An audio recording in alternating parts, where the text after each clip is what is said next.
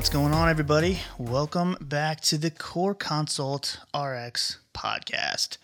Cole and I have another student with us today. Calynn, what's up? Hey guys, what's up? How's it going?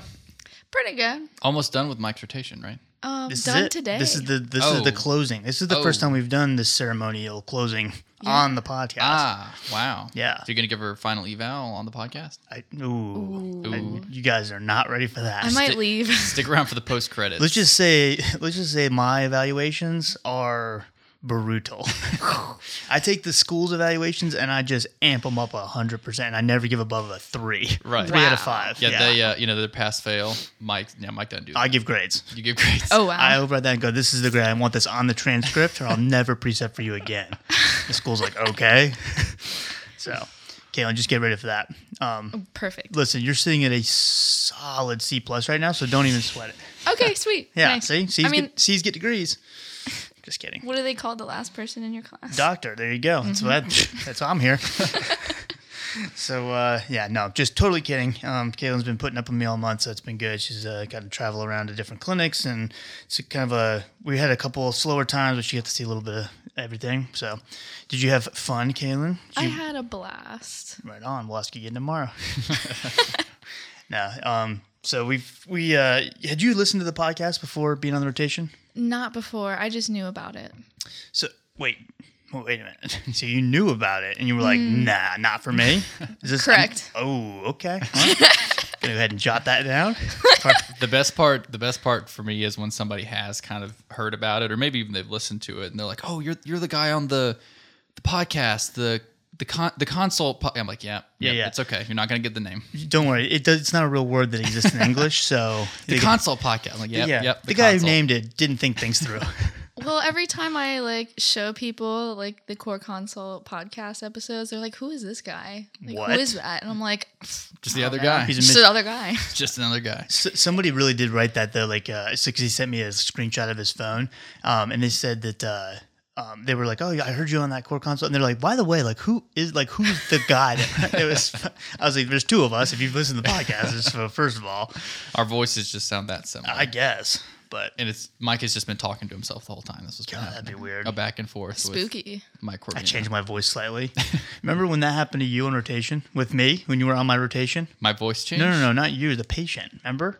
Uh, oh yes, I do. When like the person I thought had split personality because they started talking like completely differently as I was talking to them. Yeah, like the voice changed mid. I- yeah. you were, That's crazy. You oh, got, that was so weird. You got off the phone. You go uh, uh, because something the, really weird. The just happened. rational explanation was that I the phone had been abruptly handed from husband to wife, but I was very confident that's not what happened. I was sure I was talking to the same person, but they started just talking completely differently.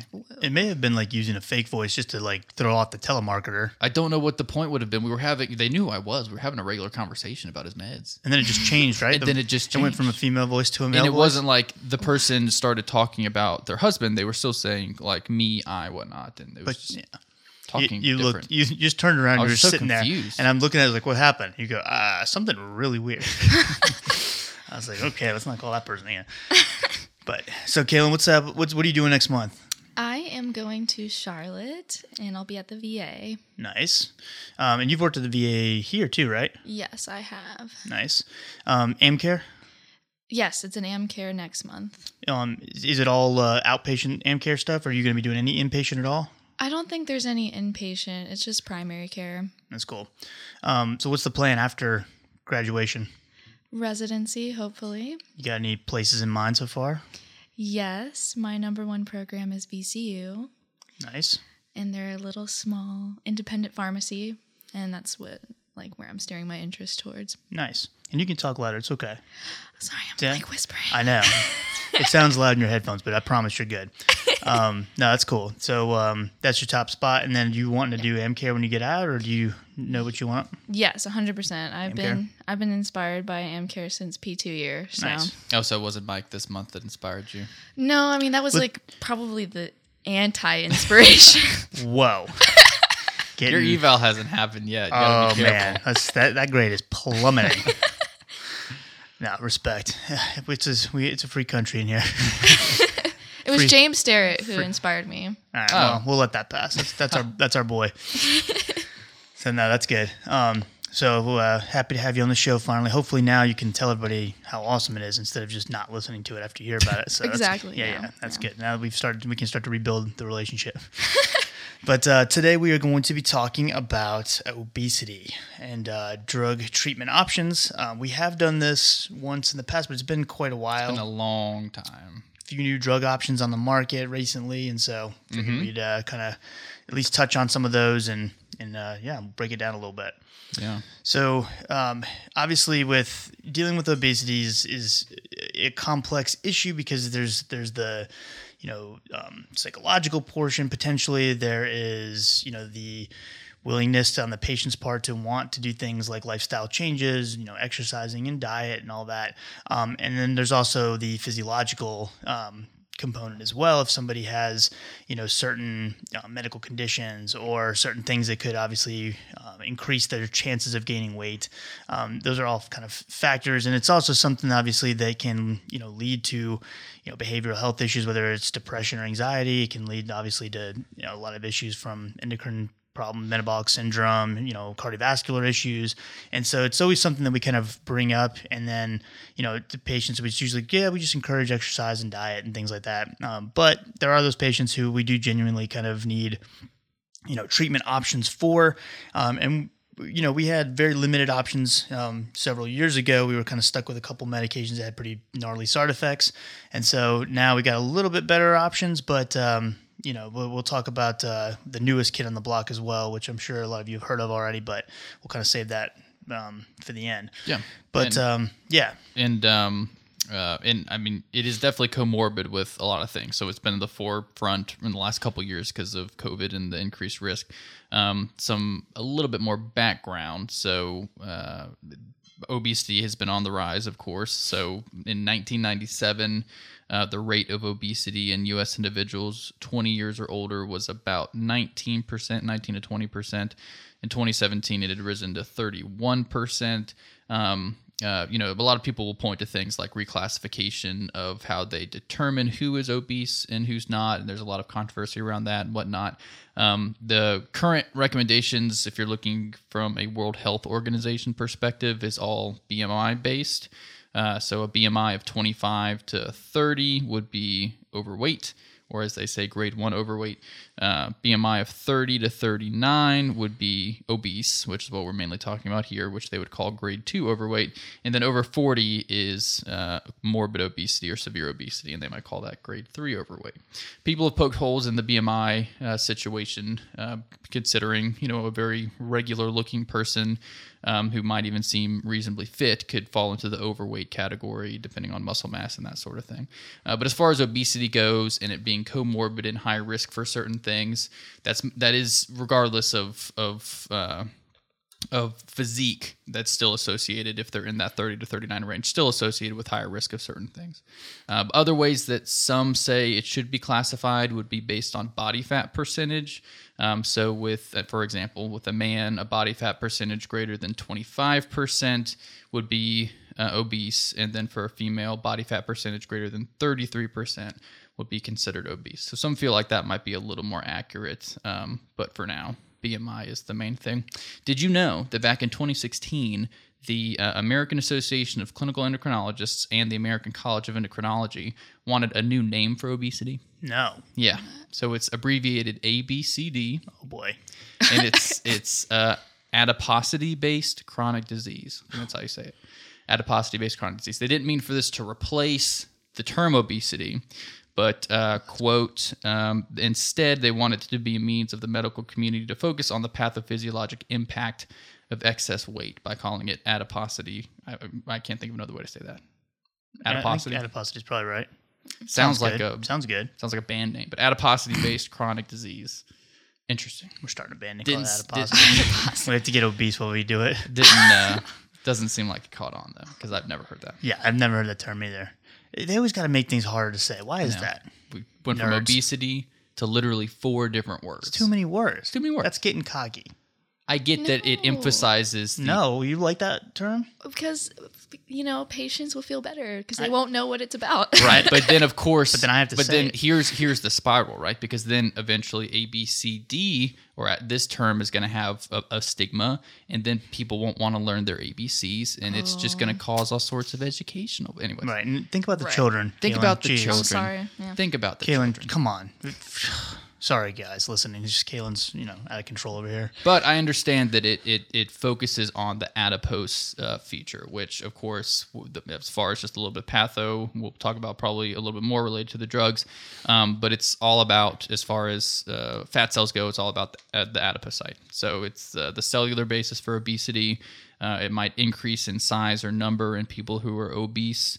Um, uh, you can have um, hypertrophic obesity versus hypercellular obesity. Hypertrophic is characterized by enlarged fat cells, uh, typically of uh, like android abdominal obesity, whereas hypercellular obesity is a little more variable, but it usually occurs in people who develop obesity in childhood or adolescence.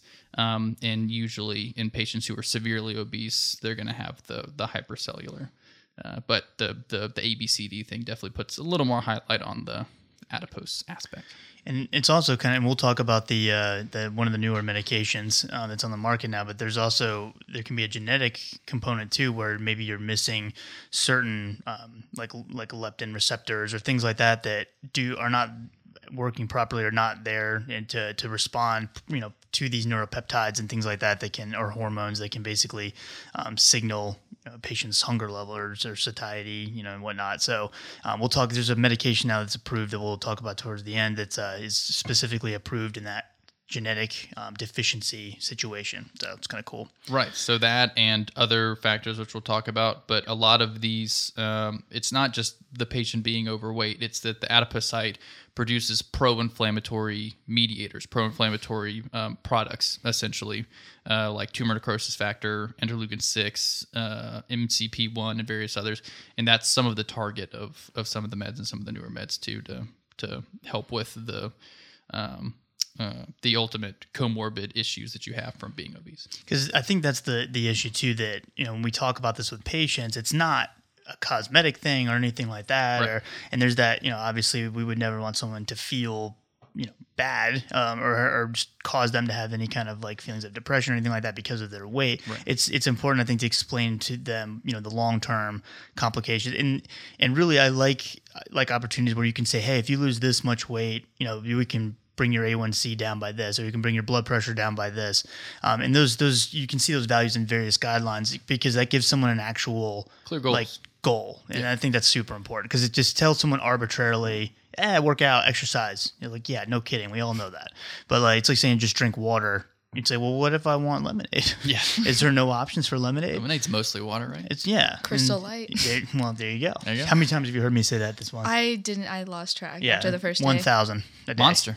Well, yeah, oh, that's what I tell That the- was there a couple times. I was there a couple times because they asked me if the, I, the patients would be like, "Do you drink sugar free?" And I'll be like, "Bink." I'll show them the can. It's usually hidden behind my desk or something. Show them the can. When I was in high school, that usually meant uh, swirly. oh, Yeah, don't don't. No, I didn't show any patients that. but um, all right. So talking about like you know, obviously Cole went through the the BMI um, kind of breakdown and whatnot, but thinking about you know obviously the weight loss goals of, of a patient who's dealing with you know um, a BMI over 25 really um, is depends on the situation, depends on the, the disease state. But for example, like metabolic syndrome, you know, or, or pre-diabetes, you know, the goal for them would be to lose 10% of their baseline. Um, to and the result of that would be hopefully to prevent or at least prolong the the their switching from pre-diabetes into diabetes. Um, if it's you know talking about dyslipidemia, you know they want you to lose between five up to um, 15% or maybe even more in some cases depending on the baseline. And you know that can help lower triglycerides. It can help raise your HDL. It can lower um, your non-HDL, specifically your LDL. Um, hypertension, obviously, five to fifteen percent or so can help lower systolic and diastolic. Um, it can also reduce the number of medications that people end up needing to be on.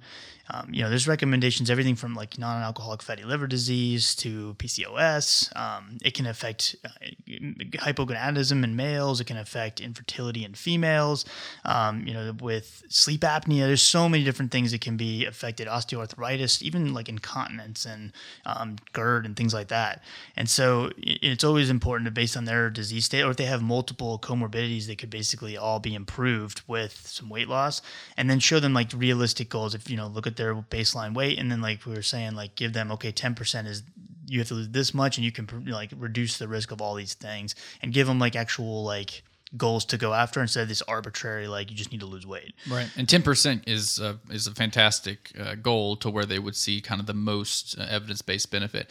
Though in 2013, the guidelines from the American College of Cardiology, American Heart Association, and the Obesity Society said that you still can have clinically meaningful health improvements with a weight loss of about two to five percent. Yeah. So that can be encouraging to them that hey, we're shooting for this 10 percent goal, but on the way you can still see benefit. It's not like if you get eight percent and then are having trouble from there that you're not getting any benefit. Yeah. So, you know, as far as patients feeling hungry, the, the feeling of hunger, obviously there's multiple um, hormones and neuropeptides and whatnot, um, and, tra- and receptors and whatnot that are basically involved with, you know, the patient feeling the need to increase their um, food intake or decrease it. So, um, just to kind of touch on a couple of these things, you know, the, there's several different um, peptides and whatnot that are responsible for um, you know, naturally feeling the need to um, decrease food intake. So things like um, leptin, um, insulin can decrease the uh, the feelings of hunger, and GLP one obviously we know can have that effect. and then there's even things like like our cocaine and amphetamine um, regulated transcript or CART. Um, that's something which you know if you have a patient who's on stimulants for like ADHD, like amphetamines or whatnot, um, oftentimes it kind of kills their appetite um, because it's actually working on um, on that CART in the hypothalamus. Um, then if you look at other areas, you know there's neurotransmitter activity, whether it's norepinephrine, serotonin is a big one.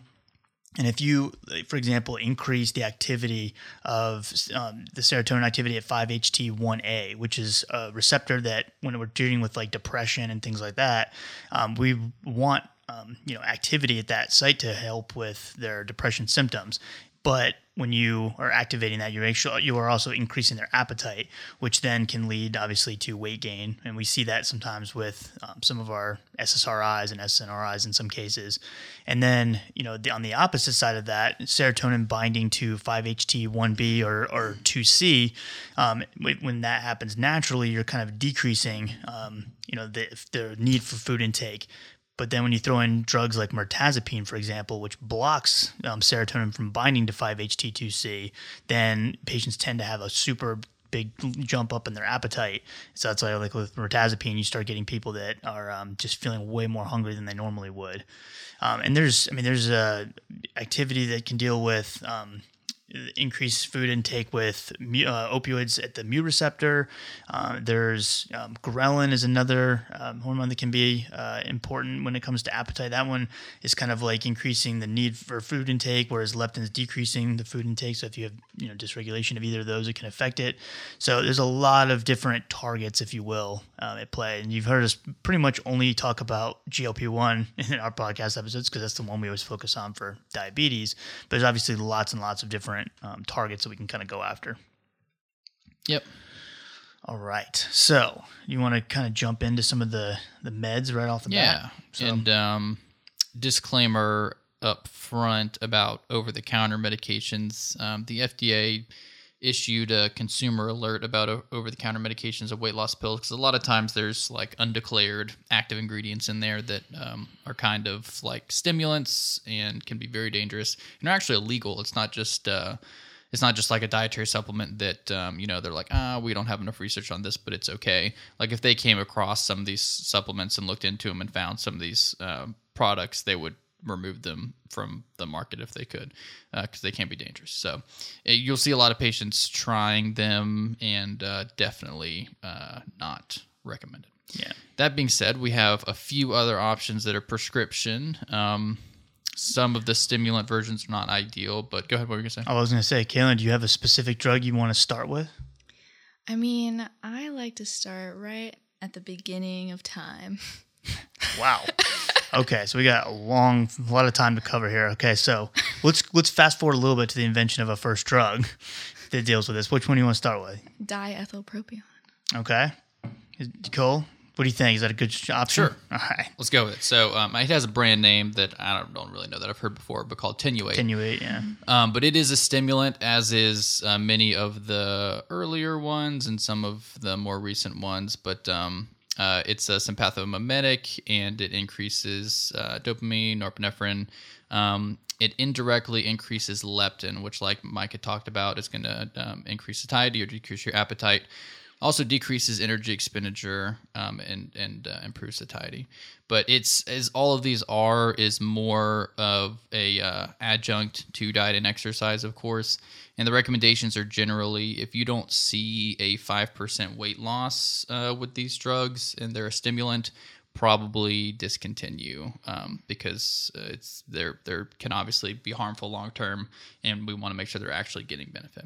Uh, but it, it- it's supposed to jumpstart diet and exercise. You can hopefully expect about a five to eight pound weight loss with this by itself, um, regardless of that. Um, there are some situations where it can't be used, um, which all of the stimulants would fall under this as well. But uh, pulmonary hypertension, um, advanced arteriosclerosis, hyperthyroidism, glaucoma, um, severe hypertension, and arrhythmias. So, pretty much anything you would think of a stimulant being um, uh, cautioned for. Uh, but yeah, you want to take it at least an hour before meals, and um, uh, with all the stimulants, uh, short-term therapy uh, of up to about 12 weeks, they can develop a tolerance to it. Um, so that's that's a good thing to note as well. Yeah, and I think uh, um, Cole, you were saying the the obviously the because it's a stimulant, um, you know, it can kind of give that jump start. But if you're, especially on patients who are on higher doses, if they abruptly discontinue that medication, they're probably going to get some pretty extreme rebound fatigue um, and possibly even depression because you're getting your body gets used to that dopamine, you know, surge, if you will, um, and they feel great usually at first when they're taking um, any of the. And we did we mention the other two besides the di um, Nope, just that one so we, we also have phentermine and then um, phendimetrazine. Um, those are the three, um, you know, stimulant type agents. And so, you know, we have to worry about the rebound effects of that. And that's why, one, we want to use reasonable doses for short periods of time if possible. But if we do have somebody on here there who's on these meds for you know longer period of time and we want to stop them we, it's important to kind of titrate them off um, or if you have a patient who's just using them randomly um, especially if they have any like you know history of depression or things like that um, they probably either need to schedule it or pick an alternative so that they're not getting like big swings in their dopamine concentrations And these are all old drugs. The diethylpropion and, and are the oldest. I guess phentermine is relatively newer compared to the other two. Um, but in general, they're all they're, none of them are like brand new and side effect free or anything like that. Yeah. All right Kaylin, what's next Orlistat. what's a orlistat It is a it blocks fat from being absorbed into your body. Yeah. So the good thing about orlistat is um, I don't really have any good thing to say about it. yeah, the the side effects are usually Pretty dramatic. Let's Yeah, I was trying to get that dramatic just pause. go ahead and say what the side effects are. Oh my gosh! So here we go, Cole. You you ready for it? I am The ready. last time we did this, we had a whole episode where me and Cole just cracked up laughing because like sixteen year old kids. I'm gonna be dead serious. Okay, so um, adverse effects because, like Calynn said, it, it doesn't allow the body to absorb you know fat from the diet, and so um, if the patient hopefully sticks to a low fat diet and you know eats properly, then great. The problem is if they don't and they eat like you know maybe they've normally eaten or eaten you know high fat meals or whatever, um, it can lead to things you know as simple as like soft stools or diarrhea or it can actually get to the point where you're having like fecal incontinence and um, anal leakage and things like that. And then in some rare cases, it can even cause like liver damage and things. Um, that's pretty rare, uh, but usually it's just the GI, uh, not even just GI upset. It's, you know, GI uh, chaos. Let's say GI that's a, chaos. That's a term I just made up. Should toss that in your uh, next note. Uh, Oh, that should. this- yeah, that's this- a good idea. This patient isn't just having GI upset; he's having GI chaos. Dude, Say I think it we to just patients. I think we just made something. That's awesome. I'm putting that on a T-shirt for Core Consult. But um, you know, the, it's they have a version that's available over the counter um, called the uh, alli pill. Um, but Orlistat is definitely something that's been around for a little bit. Um, but it's it just the side effect profile is what would steer me away from using it unless you have a patient who is super super motivated um, or I, I mean i guess if somebody needs like that i guess negative reinforcement kind of thing where if they make a bad decision there's like horrible consequences i mean to me I Well, it- you know, I- it's I kind of the same after a patient, which we are not going to get into bariatric surgery today. I think we did more in a previous episode. Mm-hmm. Um, but similarly, if they've had certain bariatric surgeries and then they eat in a way they're not supposed to, they're going to Yeah. have like terrible reflux and stomach mm, issues and stuff like that. Yeah. So, um, you know, as far as monitoring parameters, if you do have somebody on on uh, Orlistat, because of you know the potential for uh, this lack of fat absorption and other um, potential um, abnormalities, because the diet's just not affecting the body as much as it would because of lack of absorption, um, we do want to try to monitor things like obviously calorie and fat intake, as well as you know glucose, um, you know, especially in our diabetic patients, thyroid function if a patient has any kind of thyroid disease, um, keeping a little bit of an eye on the liver function um, just to make sure that they don't have that rare case of you know um, hepatic damage. Um, and then as far as like supplementation, because sometimes it can limit the absorption of some of our fat soluble vitamins. Um, so we may need to uh, you know put them on a multivitamin as well, um, like during therapy, um, to prevent that vitamin deficiency in, in some cases. Yep. So another interesting one, uh, which is only was about ten years old, is Belviq, um, lorcaserin. Mm-hmm. I don't know, but it acts on serotonin 2C receptors, like Mike was talking about, to promote satiety and decrease appetite. Um, the problem with this one is The weird part. the weird part is that it can cause cancer. Turns out it's a pretty significant risk. So in 2020, the FDA actually requested that it be withdrawn from the market because of its potential cancer risk. Um, and I recall when that happened because I was then unable to order it for a couple patients who had been on it. So I, I don't know what it means when they say the FDA requested it be withdrawn from the market. Like, does that mean that they can people can still get it? I don't know. All I know is that we were not able to, and these patients were stopped on it. My, I, I want to say, and this is just, this is me basically making up an answer.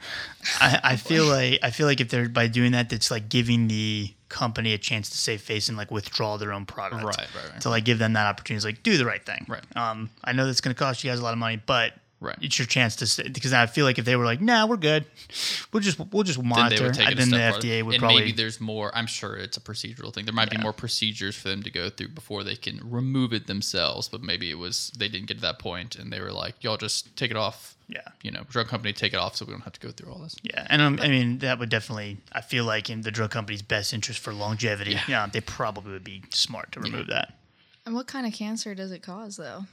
Did they actually specify It- like? it didn't. um, it said because of potential cancer risk, but I'm sure there is something Yeah. specific. There must be some component in there. um, further information can be found at the FDA.gov slash drug slash drug safety. Blah blah blah. blah. Go check it out. Yeah, if you go to Lexicomp, there's a whole bit about it and a, a link to the actual statement. So yeah. Um, anyways, Belviq, it's out of here. Yep. we had it. That's all you need It to had, know. it had its time. That's all you need to know. What about Qsimia? Yeah. So Qsimia, uh, we already talked about phentermine, and so we know it's a stimulant and it can help with some dopamine activity and blah blah blah. Now, what happens if you take phentermine and compare it, or, or add it, I should say, not even comparing it, we're just adding it as a combo to topiramate, specifically topiramate extended release, um, which originally was an anticonvulsant. Um, you know, more likely now we use it, you'll, especially in primary care setting, you'll see it for things like migraine prophylaxis. You'll see it for um, things like as a almost like a mood stabilizer. Um, you know, topiramate is has a lot of side effects associated with it. It's, really specifically the the cognitive impairment that it can um, potentially cause, and uh, in quite a lot of patients actually. Um, but you know, I always think about that drug in particular because if it's something that if a patient does have, um, you know, certain types of epilepsy, epileptic seizures, they can basically be on um, this medication if they have that. Plus, they have, you know, if they're dealing with obesity or trying to lose weight, because that is one of the effects of it. Versus some of the other older um, anticonvulsants like Divalproex or something, that usually promotes weight gain. Topiramate kind of stands out because it, it does decrease weight. And so um, when they put those two together, you're kind of coming at the um, problem from two different two different angles. Hi, Batman. I'm going to uh, take over for Mike because he. Thanks. This is the second time tonight that he's had a, a bit of a frog in his throat, but uh, we'll, we'll let him. We'll let him drink some monster and figure that out. um, but uh, yeah, so so Qsimia, like you said, is very interesting. One um, significant piece, especially for our pharmacy folks and for the prescribers to be aware of, is it has a REMS program um, uh, because uh, of Topamax's teratogenic um, potential, which is interesting because regular, I should say topiramate, because that's interesting because like regular Topamax doesn't have a REMS program. I literally said the same thing to my class today. Yeah. I was like, that that's weird. Doesn't make So sense. I don't know the deal. Maybe it's I don't know. I, I, I don't want I don't want to uh, Pontificate. to pontificate on that, but it, it does have a REMS program. Um, uh, topiramate can definitely decrease the efficacy of birth control, an important counseling point. Um, monitor for like suicidal ideation and that sort of thing with with uh, the the CNS effects, but um, otherwise, um, uh, it Topamax, which it, it blocks GABA um, and that's kind of its effect on the um, uh, the epilepsy, right? So with epilepsy, a lot of drugs have one to three mechanisms of action. They're going to um, uh, potentiate GABA. They're going to um, block uh, uh, sodium channels or potassium channels. So that's kind of like the three things that it does. So Topamax happens to act on GABA, and then phentermine we've already talked about. So combining the two, uh, you can get a little bit of weight loss. Absolutely, and um, they do say uh, you know with within that first um, twelve week period, um, because there's multiple doses you can kind of titrate up. But if you do not see um, a three percent weight loss at least um, within that first twelve weeks, they either want you to discontinue the medication and try something else, or potentially increase the dose um, and go from there. But um, you know we also want to monitor because it's got the phentermine in it. We're still going to monitor the cardiovascular um, issues like the heart rate and all that stuff as well, and sleep disorders. And if a patient has insomnia, we probably don't want to give them a stimulant. But um, Qsimia, fun to say, not as much fun to take. Didn't know how it was pronounced for a long time. Didn't yeah? What would you used to call it? Qu- I think I called it Quizmia. Quizmia. Quiz- Quizno. It's like quiz. You just yeah, it's Quiznos. Remember when, It's they, Quiznos. remember when they used to exist? um, so the other option is um, so medication called Contrave. Um, so when we're thinking about our uh, like antidepressants and whatnot, one of the medications kind of stands out as far as one that could potentially um, cause some weight loss. And so, with you know depression uh, medications, a lot of them obviously promote weight gain. So this is a good opportunity with bupropion if you have a patient that needs to have some weight loss along with their medication. So bupropion has that effect where it can um, basically cause that decrease in appetite and uh, you know reduce the the patient's food intake throughout the day. Uh, the problem is, is there's like this negative like feedback loop that can kind of happen where your body sort of like readjusts to that um, loss of appetite or the increase in satiety. And uh, what we do to kind of combat that negative feedback is give naltrexone along with it. So it's bupropion and naltrexone is a combo pill um, known as Contrave, and uh, you know it's one of those things that that's kind of the uh, you know the the main mechanism is just letting bupropion do its thing. And so I, kind of think of this as a maybe a decent option if a patient has like underlying depression. You know, that when, and we're using a drug like um, bupropion anyway, then maybe we can use this um, to maybe combat that and increase that weight loss maybe a little bit more. Um, I'd have to look. I don't know that they've actually looked at this bupropion by itself versus bupropion and naltrexone. Did you see anything about that, Cole? No. So that would be the one. Well, I mean, I don't know that they've looked at it, but I, I mean, I just know from a depression standpoint that bupropion can cause weight loss. I don't think it's significant. So, you Well, know, I'm wondering like how much of that impact that naltrexone. Truly, I, I feel like I mean, they- if, if the studies are showing a nine to fourteen pound weight loss, I don't believe. I mean, I'm sure there's studies looking at it, but I don't believe bupropion itself is going to have a ten pound weight loss by itself. you'd think we would have looked at that, but you know, You would what? think so. Missed opportunity. Yeah. Somebody email us. I Yeah. have, I have a fun fact. Okay. They they named the trials after you. Me. All right, it's core Core one, one. core two, and core B mod. See, and then I didn't even know the details of the trial, so I let them down. And then, you- There goes a sponsorship opportunity too. and then we could have core consult. Con- sponsored by Contrave. B mod. I guess that's supposed to be body modification. Oh, pff, maybe B mod. it's cool. I don't know. Um, Um, you should know this. You I should.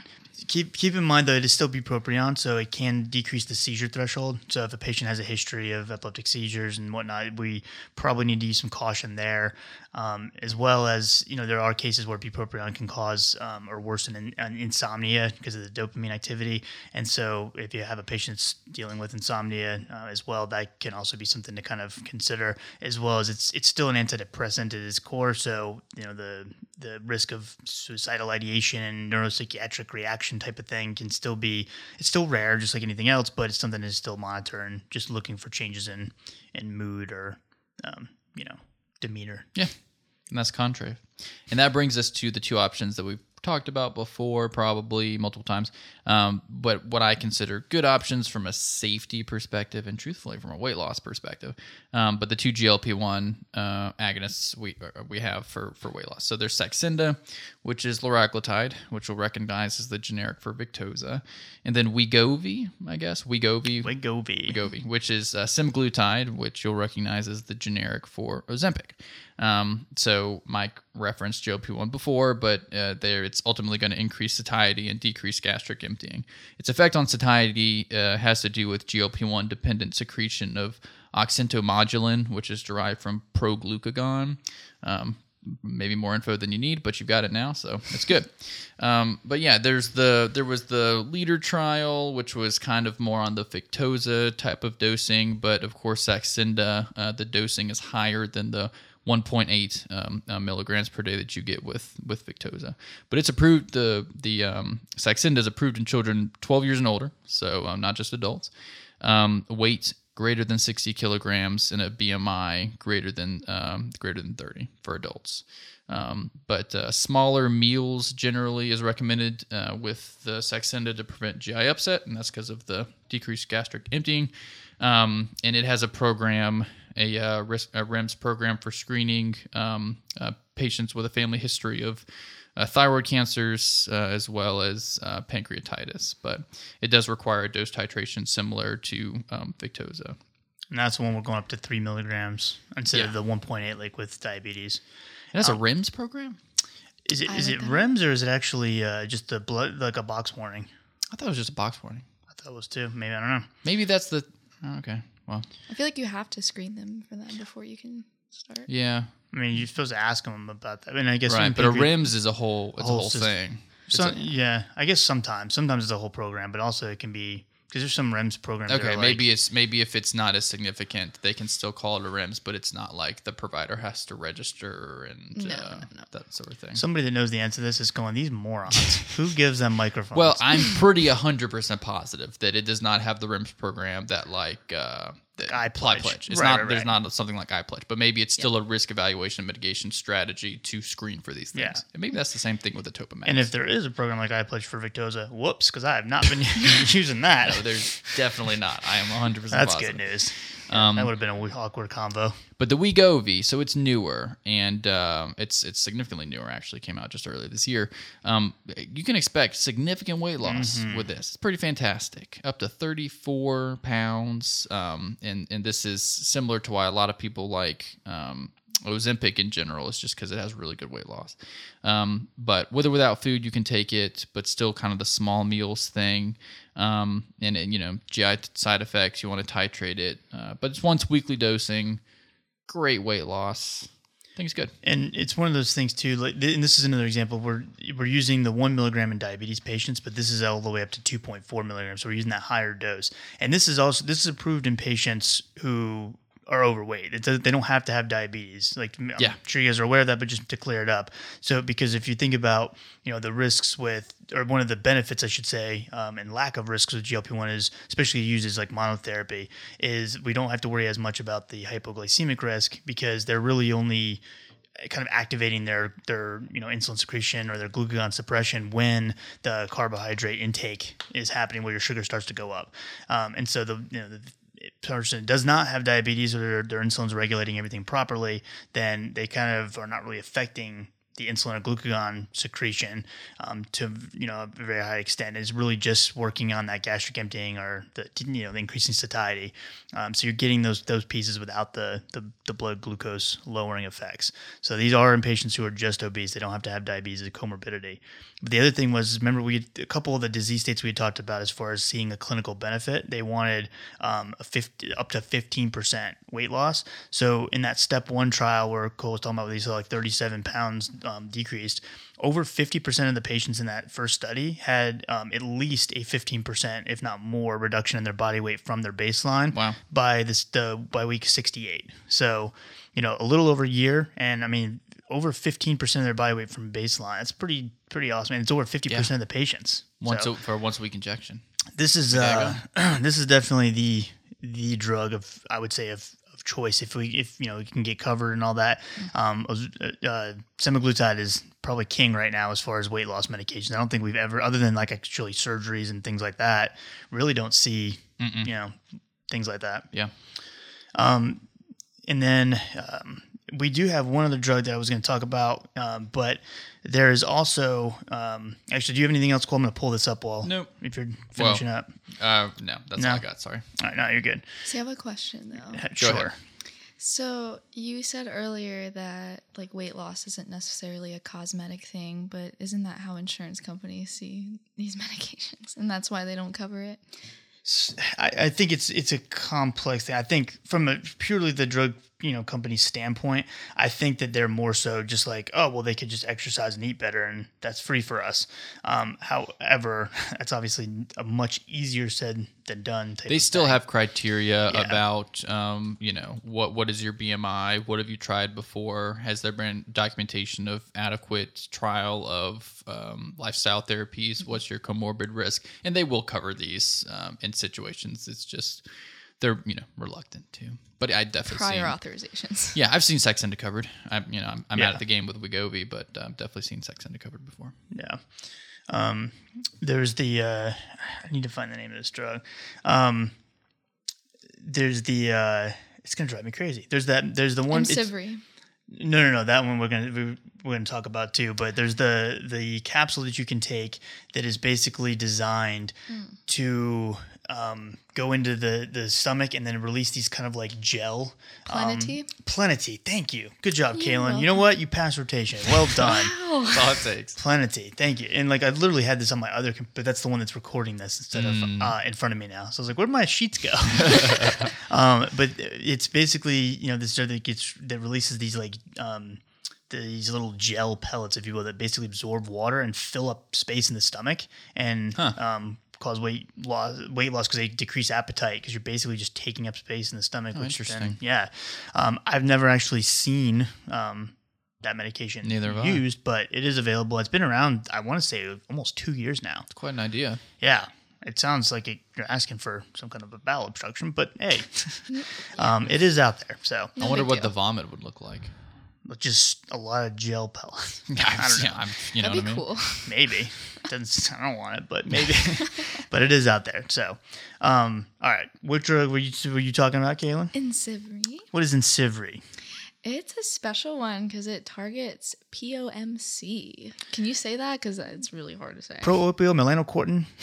say it five times fast. Pro opioid melanocortin. Oh, he's gonna do it. I can't because this, this is the thing. So GLP ones actually, that those that POMC, um, the POMC neurons. When you increase the firing of those neurons, you decrease appetite, which is one of the ways that GLP ones also can decrease, um, you know, or the increase, I should say, satiety. So I've said that so many times because I talk about GLP ones all the time. That's the only reason I can. And I, you know, Expert. if you if you say it right and you don't mess up the words, as Joe Rogan would say, people think you're smarter than you really are. So yeah, Yeah, so- there you go. That's what, you know. So okay, so PMC receptors are one. Um, what else? We've got PCSK1. One. Mm-hmm. Throws you off a little bit. Turns out there was eight more other than than the just nine. PCSK9. Who knew? Who knew? So for those of you who this is the first one, and this, it affects uh, appetite. Um, also the uh, leptin receptor. Mm-hmm. So if a patient has a deficiency in either any of those, whether it's the POMC, the PCSK1, or the uh, leptin receptor, um, and you have to confirm that obviously with genetic testing, um, then the this drug can basically um, help the body respond to those natural hormones and, and peptides again. And so it's something that uh, it's a sub Q injection, um, but you do have to have that confirmatory genetic testing before you know being a candidate for this medication. I will say though that this might be a good option if somebody is does have that condition. It, it would be an easier sell to the insurance company because they can't help their genetic predisposition in that case. Um, some warnings to kind of keep uh, in mind: it can potentially affect. Um, mood and things like that. And so there are uh, is a warning on there to kind of watch for worsening signs of depression or in very rare cases like suicidal ideation as well. Um, and then it can also um, cause sexual dysfunction, specifically like disturbances in sexual arousal, and also increased skin hyperpigmentation. So that's something to to kind of keep in mind. Um, the label and um, package insert basically says that if the patient does not have a 5% uh, weight loss from baseline by the 12 to 16 week um, mark, then we, they want to discontinue therapy because the patient's not responding well to it. So, um, you know, it's a it's relatively new. I want to say it was like maybe December 2019 or so, and then that's in the thick of COVID, so it probably hasn't hit the you know it didn't hit the market until months later. But um, yeah, late 2019 or 2020, um, this is another option that maybe you, you haven't seen as much of, but it's another good one. And there's also another fun fact. Uh, hit me with it. Approved in use in children six years and older. Yes. It's the youngest indication. and and, and and which makes sense too because it's obviously a genetic you know component to it. Um, but that's why the genetic testing is is important. Now, I mean, the thing is, I want I got to look and see how much the genetic testing actually is because that's that's kind of interesting. I wonder how prevalent those deficiencies in those receptors actually are. I mean, I know a, a lot of people who have to get genetic testing for for various things. At least with the patients that I work at, with. Yeah. and you know, it's if it's indicated, I think it can just be covered, and it's one It's of awesome. those things. You know? Yeah, yeah, for sure. Um, anything else with this, that's all I got, man. Calynn? What'd you think? How was it? Oh, okay, right I'm on. just kidding. B B plus. yeah, B plus. All right, I'll take it. I like bees. bees are fun. Um, so yeah, thank you guys for listening. I hope that was somewhat helpful. Um, but uh, you know, make sure you send us your comments or questions or anything like that um, through our emails if you want, or you can reach us on any of the uh, social media platforms. Um, if you want to reach out to us directly over text message, um, send a text to the uh, to area code 415-943-6116. Um, also, make sure you check out our Patreon um, if you like more of like structured lectures with PowerPoint slides and all that, you know, old school classroom type stuff. Uh, in our in our podcast where we go off off script a lot of times, um, drive you crazy. Then check out Patreon. It's at all the more traditional lecture style things on there, and um, a lot of different disease states and all kinds of things are covered. You can download all the PowerPoint slides, so you could literally spend the three dollars to get access to it. Download thousands of PowerPoint slides and then delete the account and just take all of our stuff for three bucks. That's a deal. That's what I would. That's you know I encourage it. That's gangster. So. Um, it- Make sure you guys reach out with any questions or concerns, like I said, and also we are definitely interested in hearing what you guys want to, you know, topics you want us to cover. So if you have any ideas or things you really want to hear about, definitely let us know. Or if you think you'd be a good, uh, uh, you know, person to be on our show or a guest, we would love to talk to you as well. Um, I did get a funny email. It just said from some random person that just said, "Hey, how do you get on the show?" I said, "Oh, I just put you Show on." up. Yeah, I just allow you just say granted, maybe. It's just a funny email. No other explanation. No goodbye. Nothing. It's funny. So, um, I'll email you back soon. My, Maybe. uh, maybe, but uh, um, and also too, we're trying to get caught up on emails. I know we've been um, it's slow with responding, but uh, we will do our best. I promise. We're starting to get more and more. I feel like, and it's like staying up late answering emails. So I promise we have. We're not just trying to ignore you. But thank you guys so much for supporting the podcast as always. Thank you for listening. Um, we're going to keep on working on trying to make it better going into 2022, and um, you know we'll see. Stick with us and see how it goes. Thanks so much, guys. Have a great night.